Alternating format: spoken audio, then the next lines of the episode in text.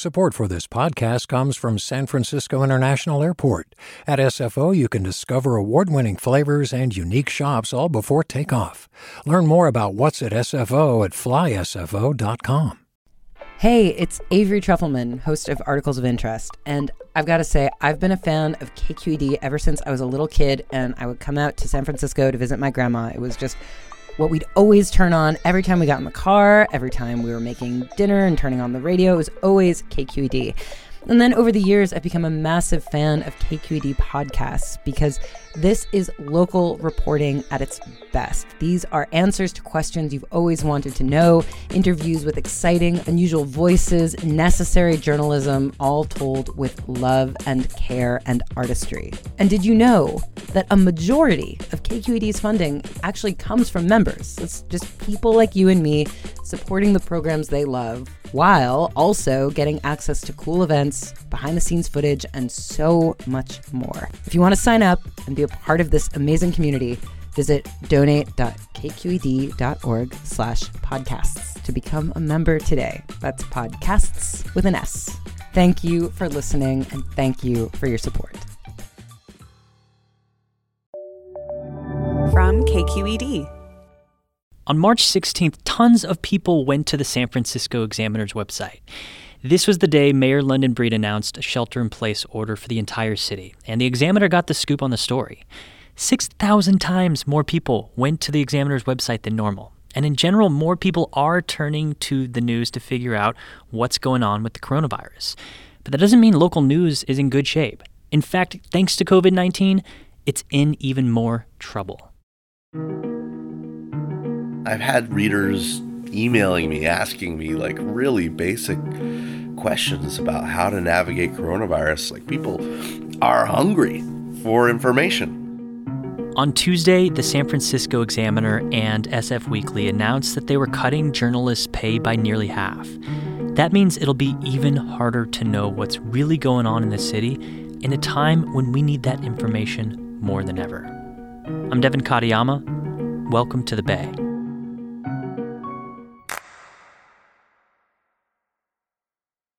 Like a lot of reporters, um, we we have the privilege to shelter in place and still work, which you know not a lot of workers do. But you know we're we're making calls, we're uh, we're researching documents, we're doing the normal stuff we do, only in a corner of my bedroom instead of out in an office in downtown San Francisco. Joe Fitzgerald Rodriguez is a reporter and columnist for the San Francisco Examiner as we all have, I've become a nearly full time coronavirus reporter. I mean, everything that people want to know is about coronavirus, and we, we've got to help them get that information. And were you, like a lot of reporters, just every single day, just more stories than you, you could even report, I imagine? Oh, it's a it's been a deluge. Yeah, it's it's like an ocean of information about coronavirus and trying to disseminate the parts that I know people want to want to hear about and need to hear about in order to um, go about their daily lives. I mean, you know, we're all reporting as as you folks are, you know, on evictions and what's being done to stem that, on uh, potential rent freezes, on uh, safety and health, on the closure of parks, on the effects to to government um, to government's bottom line. You know, I mean, I, I cover transportation a lot, and Muni and BART have taken huge hits. So, what happens to them? What happens to us when we get back? Could you tell that that people were were coming to the Examiner and SF Weekly and and wanting more information? I mean, yeah. I mean, people are hungry for it online. They're hungry for it on Twitter, on Facebook, by email. I've had readers emailing me, asking me like really basic questions about how to navigate coronavirus. Um, I have had people tweeting at me asking me, "Can I leave my house? Can I? Wh- why can't? Wh- how can I? Under what circumstances?" Like people are hungry for information. It's not a surprise that more people are relying on local news to understand what's happening during this pandemic. But that's not enough to keep these papers going, especially because so many businesses that would normally pay newspapers for ads aren't making money anymore. And Joe and his colleagues, which is 15 editors and reporters, they knew all this. We were worried for weeks. We're reporters, right? So, of course, we're looking into our own organization, our own parent company, Black Press. And so we'd seen that in Washington State, they had laid off tons of reporters, and it's like we were waiting, we're counting the days. We yeah. saw the advertisers drop off, which are the advertisers are businesses. They're local businesses. They're yeah. it's, it's you know the Academy of Sciences. It's you know people who are who are in our community uh, who want people to see their ads in a, a, real print newspaper. And we saw a lot of those advertisers fade away. And so we knew it was coming. The only question was when and how bad would it be? I was I was on the phone actually with a reporter with a reporter who was um, asking me for job advice. Like I do my best to like kind of talk to other reporters, especially student reporters as they come up. I've made myself very available. And so this was a younger reporter who was making a choice between a few job offers. they were they were juggling three job offers at great places. and I'm like so happy for them. like, you're doing great. You good. You're achieving. It's good. And then I get a, a text message from my editor going, Hey, we have an emergency meeting about what's happening with us right now and you have to go you have to you have to call in. We were all on a Google Hangouts video call and our editor just kind of got straight to it. Deborah Peterson, she just kind of said, you know what? Our advertisers are gone mostly. Uh, we were already in a tough spot, and we're going to have to take uh, take these measures to to get us through. You know, the the the look on their faces was like it was like this kind of like stone face thing in a way where you know I remember some of them just kind of having this blank look like it's it's almost because it's like when you have a, a family member who's in the hospital and they're not doing well and you know it's coming but it still hits you hard when it happens um, but you know, true to their credit as reporters, what we did was immediately launch into asking questions, um, which you know you would you would hope.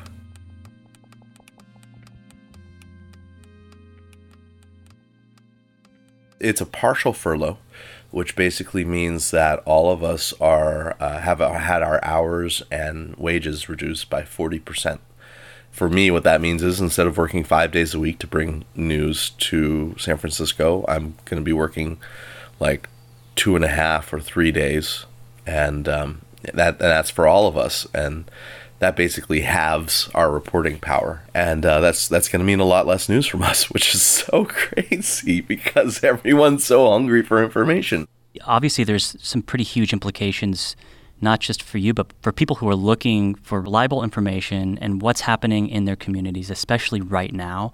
I'm curious, what stories were you planning to work on that you might have to put on pause for now?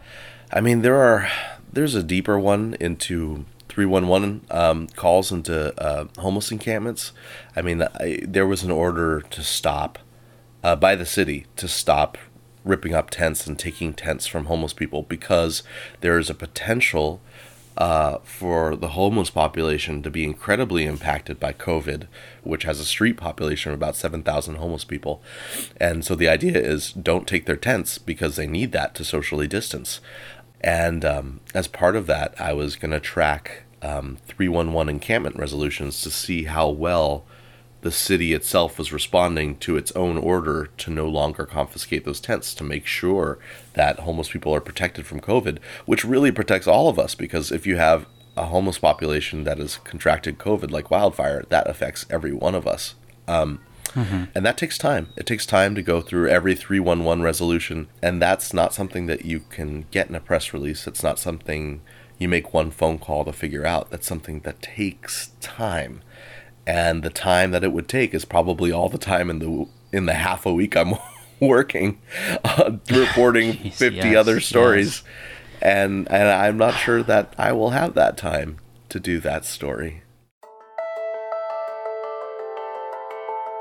20% of my job is writing, maybe even 10%. It's really the, the job isn't the writing, the job is the information gathering. That's the difficult part. And that's the part that is going to take the biggest hit.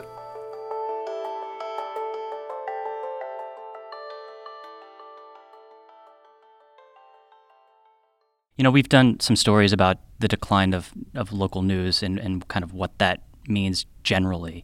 But I know that you're from San Francisco. I know you've been reporting in San Francisco for a long time, and I wonder, as as both a resident, uh, as somebody who's born and raised in the city, and also who's been reporting in the city, what stories are you most concerned about going unreported going forward, or you know, people losing out on because of what's happening right now?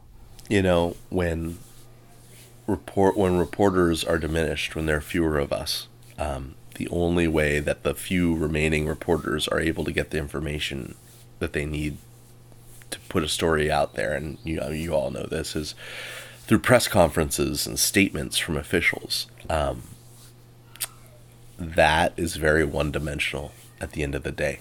If you're not going out into the community, if you're not talking to the people who are there, then you don't have story about people, about what people are going through. And um, you know, I have a plan uh, today and tomorrow, my last full hour week, to go and ride Muni, right, in San Francisco and talk to the people who still have to work, the people who can't work from home and who can't protect themselves from COVID and who have to go out there either because they're an essential worker or because they need the money and can't afford to take the time out to protect themselves and their families. And that kind of reporting, when you're out there talking to people, um, is what's going to get lost as we lose more reporters and more time to go into the city I know, into San Francisco, and say, I'm going to go into the Sunnydale projects and talk to people there. I'm going to go into just the Bayview and talk to the people who are economically impacted there. I'm going to talk just to Tenderloin residents. And today's story is just about San Francisco's Tenderloin and what are the impacts of COVID there or Chinatown. You know, I, there are so many people in the broader Bay Area that do need that coverage, and I totally understand that, and it's great that they get it. But San Francisco is my home, and um, yeah. I really care about what happens to its people. And the the people yeah. in those neighborhoods all have unique plights that need highlighting. Just personally, how are you holding up? Not just with the furloughs, but just with how unstable everything seems right now, and just your personal life. Uh, I may have spent about two or three hours laying on my couch staring at the ceiling yesterday that may have happened. I talk about the time needed to do the stories, but I couldn't. I couldn't. I couldn't bring. yeah, I couldn't bring. Sometimes you got to meditate on those stories. I I guess the, I guess the news shocked me so much. I guess it just kind of startled me so much that because it's not about like it's not about me personally. That's not what I'm worried about. I'll be fine. This mission of hyperlocal San Francisco news, it really it's what we think about every day. It's what we talk about every day. We breathe it.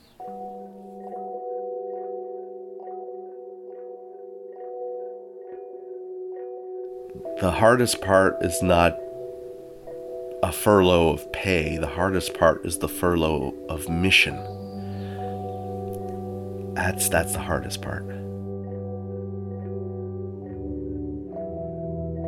I feel like you have to be a part of the community to do the community justice. And a lot of times that's why I write a column. And a column being an old, fangled newspaper uh, uh, monster that means that you, you kind of report a little bit from your own perspective, just a bit. Uh, I don't like force my view in there in a huge way, but I like to kind of treat my writing as as if I'm part of the community and I'm talking to you directly and I'm I'm t- and and that I think is so important, and people respond to it um, a lot because they and and they and they talk to me and give me tips to help bring other stories to light because they know that we're all in it together.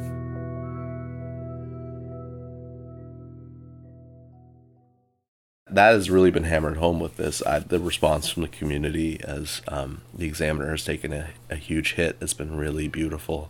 I put out on Twitter something about the furloughs, and I had just the thousands of people who I can't even.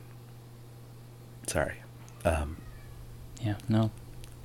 Yeah, it's uh, thousands of people who kind of talked about, you know, the need for news and the needs need for that information, the need for us to be in the neighborhoods. It's um, and how much your reporting has meant to them. I saw that. Yeah, yeah. There's people from going way back, people that I highlighted five years ago, four years ago, that were like, I remember when you told that story about what we were going through, and um, and we've got your back. Yeah. Yeah. As somebody who's been in, in the community for so long and like remember that one time we went out and people knew like we ran into like two people on the street who knew you.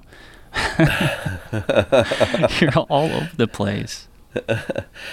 I some people really in their lives want to see everywhere in the world, you know. They want to see every corner of the earth. They want to get to know people, and that's beautiful and I I enjoy that too, but what I really value more than anything is seeing how deep my roots can go. How deep can we go? How how many parts of San Francisco's neighborhoods? How many how many how many different neighborhoods can I make feel like home? Can I have an extended family in? Can I know the plight of the people in them and know that I've done my best to bring that um, into the news and into into people's homes and into the into their minds and, and what's in their hearts like that to me is the goal is to go deeper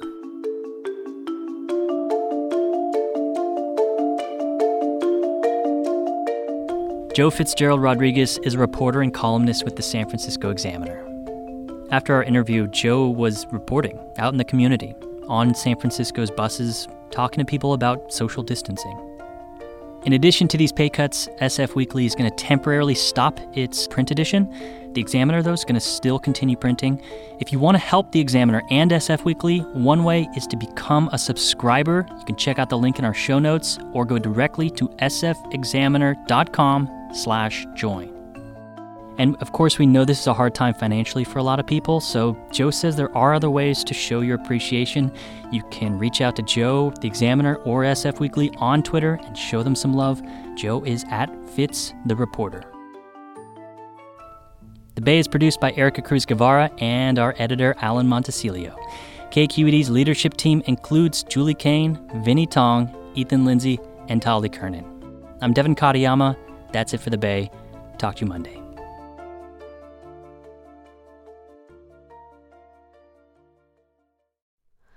Hi, it's Terry Gross, the host of Fresh Air. We bring you in depth, long form interviews with actors, directors, musicians, authors, journalists, and more. Listen to our Peabody Award winning Fresh Air podcast from WHYY and NPR. Hey there, this is Brittany Luce from NPR's It's Been a Minute. KQED's podcasts like The Bay, Bay Curious, Mindshift, Right Nowish, and more all tell the stories of the Bay and beyond with reliable, human centered journalism. They aim to inspire, make you think, entertain, and expand your understanding of the place you call home. Here's how you can support podcasting at KQED. Showing your support is easy, and you can join Brittany in supporting KQED Podcast too at donate.kqed.org slash podcast. That's donate.kqed.org slash podcast.